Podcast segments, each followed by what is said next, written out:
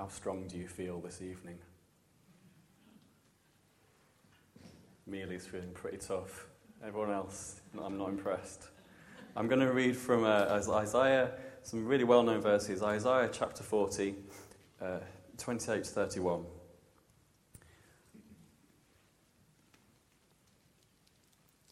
Here we go. Have you not known? Have you not heard? The Lord is the everlasting God, the creator of the ends of the earth. He does not faint or grow weary. His understanding is unsearchable. He gives power to the faint, and to him who has no might, he increases strength. Even youths shall faint and be weary, and young men shall fall exhausted. But they who wait for the Lord shall renew their strength. They shall mount up with wings like eagles. They shall run and not be weary. They shall walk and not faint. If you know Ron Kenoly, I'd feel like cracking into song there, but no one knows Ron Kenoly, so. Yes, I won't sing it, don't worry. So, so these verses are about strength, obviously, the limited and temporary strength of humans contrasted with the limitless and eternal strength of God. So, I asked you how strong you, you feel this evening, and uh, if you're anything like me, you don't feel particularly strong at all at the moment. But um, even if you do feel strong, like Amelia, all physical strength that is given apart from God will fade. No matter how strong you are, at some point that strength will leave you. And the same is true of mental strength, and the same is true of all efforts to acquire spiritual strength independently of God. Even youths, like Amelia, sorry to keep saying your name, but you're a youth. Even youths shall faint and be weary, and young men shall. What's why are you laughing? Young men shall fall exhausted. So I wonder how you renew your strength. Coffee? I'm trying to cut back on the amount of coffee I'm drinking. What kind of things do you do to renew your strength? Rest. Resting, yeah. Banana. Eating a, ban- a banana, yeah. Bit of potassium. Go to sleep. It doesn't work for me, that. No. So maybe sitting with your feet up with a good book, I don't know, a cup of tea. a Walk by the sea, perhaps, to renew your strength. Well, we're going on holiday to Malta for a week on Thursday, which will be nice. We're, going with two live wire kids. So, you know that feeling when you come back from holiday? That's Golden Bay, by the way, in Malta. That feeling when you come back from holiday and you feel like you need another, another holiday to, to, to rest from your holiday that you've just had. Well, that's kind of what it's like when we try to renew our own strength in our own strength. It just it doesn't work. But contrasted with our own strength is God's strength, and his strength is obviously so much better than our natural strength because he is the giver of strength. He's the source of strength. He's everlasting. His strength never fades. He's the creator of the ends of the earth. He creates and sustains. He never grows tired. He never faints. He never grows weary. Let me tell you a few things about the strength of God. So, firstly, God is strong. Psalm 46, verse 1, the psalmist writes God is our refuge and strength, a very present help in trouble. Psalm 24 Lift up your heads, O gates, and be lifted up, O ancient doors, that the King of glory may come in. Who is this King of glory? The Lord, strong and mighty. The Lord, mighty in battle. This is our God.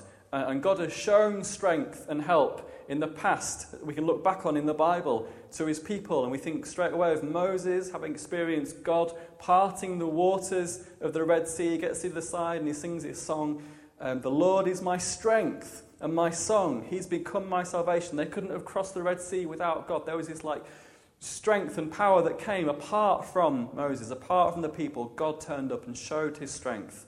Uh, Psalm 77, the psalmist writes, Your way, O God, is holy. What God is great like our God? You are the God who works wonders. You have made known your might among the peoples. You, with your arm, redeemed your people, the children of Jacob and Joseph. You've made known your might. He's made known his might to us.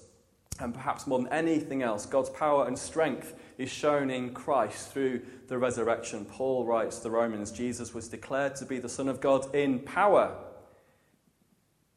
according to the Spirit of holiness, by his resurrection from the dead. Jesus Christ our Lord. He, God is a strong God. And Paul, again, Paul's experienced God's strength to do all that God requires of him. He says, Not that I'm speaking of being in need, for I have learned in whatever situation I am to be content. I know how to be brought low, I know how to abound. In ev- any and every circumstance, I have learned the secret of facing plenty and hunger, abundance and need. I can do all things through him who strengthens me. And we're actually commanded in the Bible to be strong. Paul again writes the Ephesians, finally be strong in the Lord. We have to be strong, commanded to be strong in Him and in the strength of His might.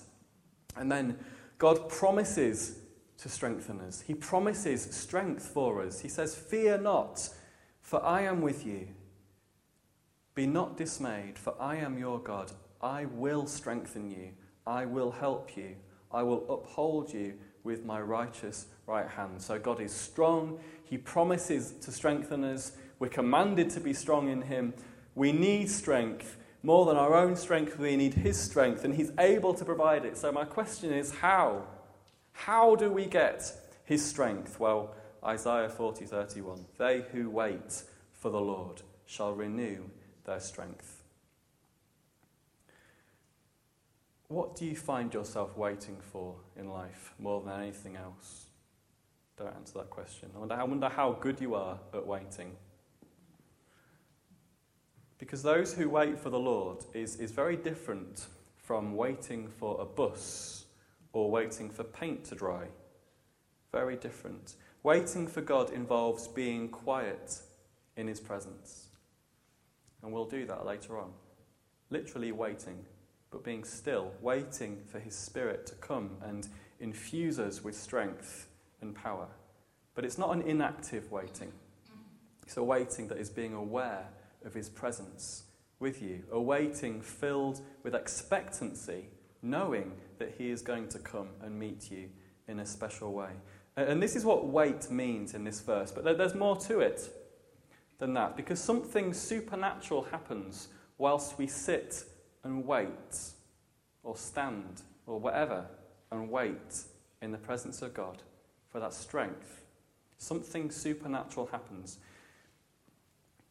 In, in the original language, which is Hebrew, the word translated wait is uh, kavah, the root of which is kav.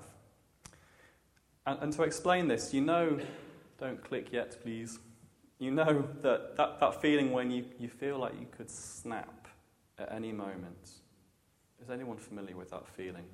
Where there's just stress and pressure, and you're like, oh, if anything else happens, I'm just going to snap. You're at the end of your rope. It's like you're hanging on by a thread, either physically or mentally, and, and you feel like that thread could just break, and that's it.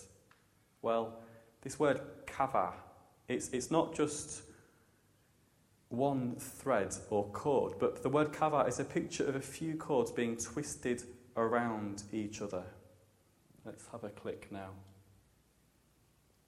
One cord on its own has a certain amount of strength, but its strength is very limited. If you think about like a, a thin piece of cotton or something and you tie a, a, a one kilogram weight to it and you jog it up and down enough, it'll get tense and it'll snap.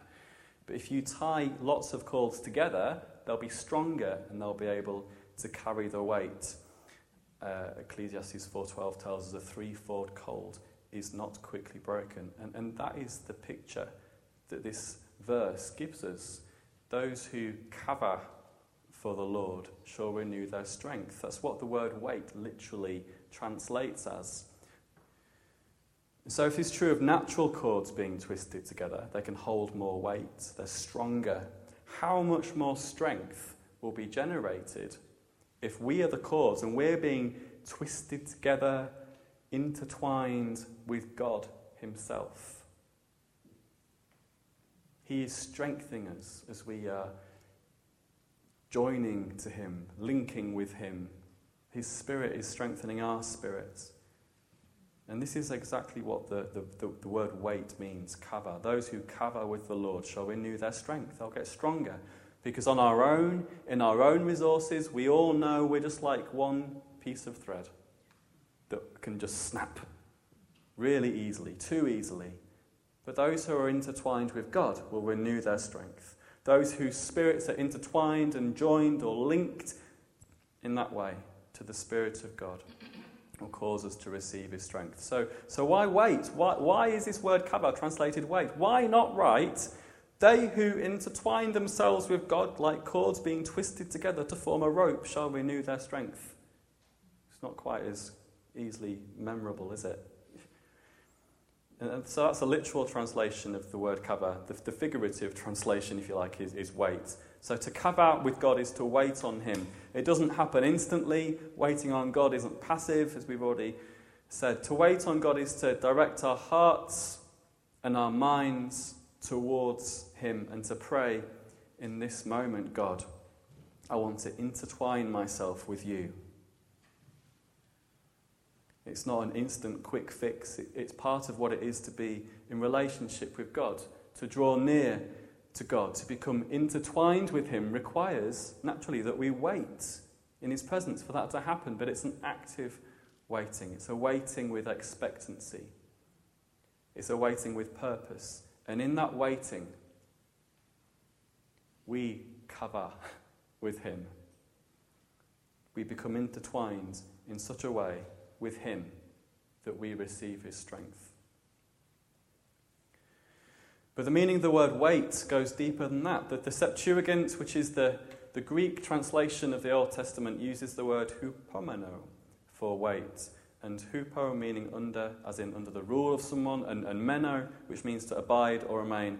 And, and, and the word hupomeno in, throughout the New Testament is, is um, commonly translated endure or endurance. So those who wait for the Lord are also those who remain under the rule of God, those who endure their circumstances, but not with a kind of fatalistic resignation of what will be, what, what will be, will be, but, but those who endure with an expectancy of God working in their circumstance, working through their circumstance, of God coming to rescue as well, and, and to lift up, but also to energize and strengthen in that endurance in that circumstance.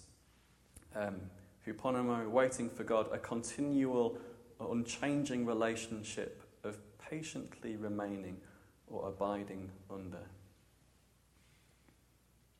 So the act of waiting,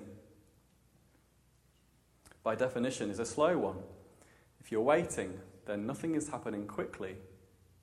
Waiting by nature requires endurance.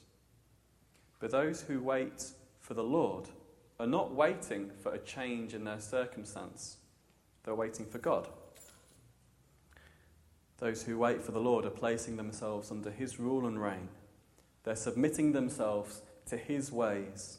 They're actively drawing near to God, waiting with expectancy for Him to come and infuse strength, for Him to come to cause to rise up, to raise them up, and enduring is not with gritted teeth and grimace, hanging on for dear life, because that would just be like that one thread.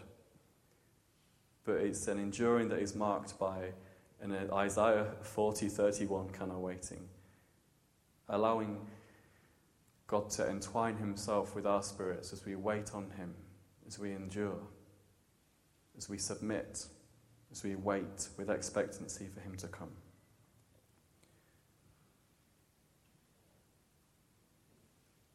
And in this waiting, in this spiritual strengthening, spiritual intertwining that goes on, what happens is God causes us to mount up with wings as eagles. Eagles soar with huge wings. There's an eagle. And they use the thermal currents in the air to soar high above the ground high above mountains. And once they're up there, it's effortless. And, and they mount up on these thermal currents and they soar. Uh, another reference to eagle's wings is in Exodus 19:4.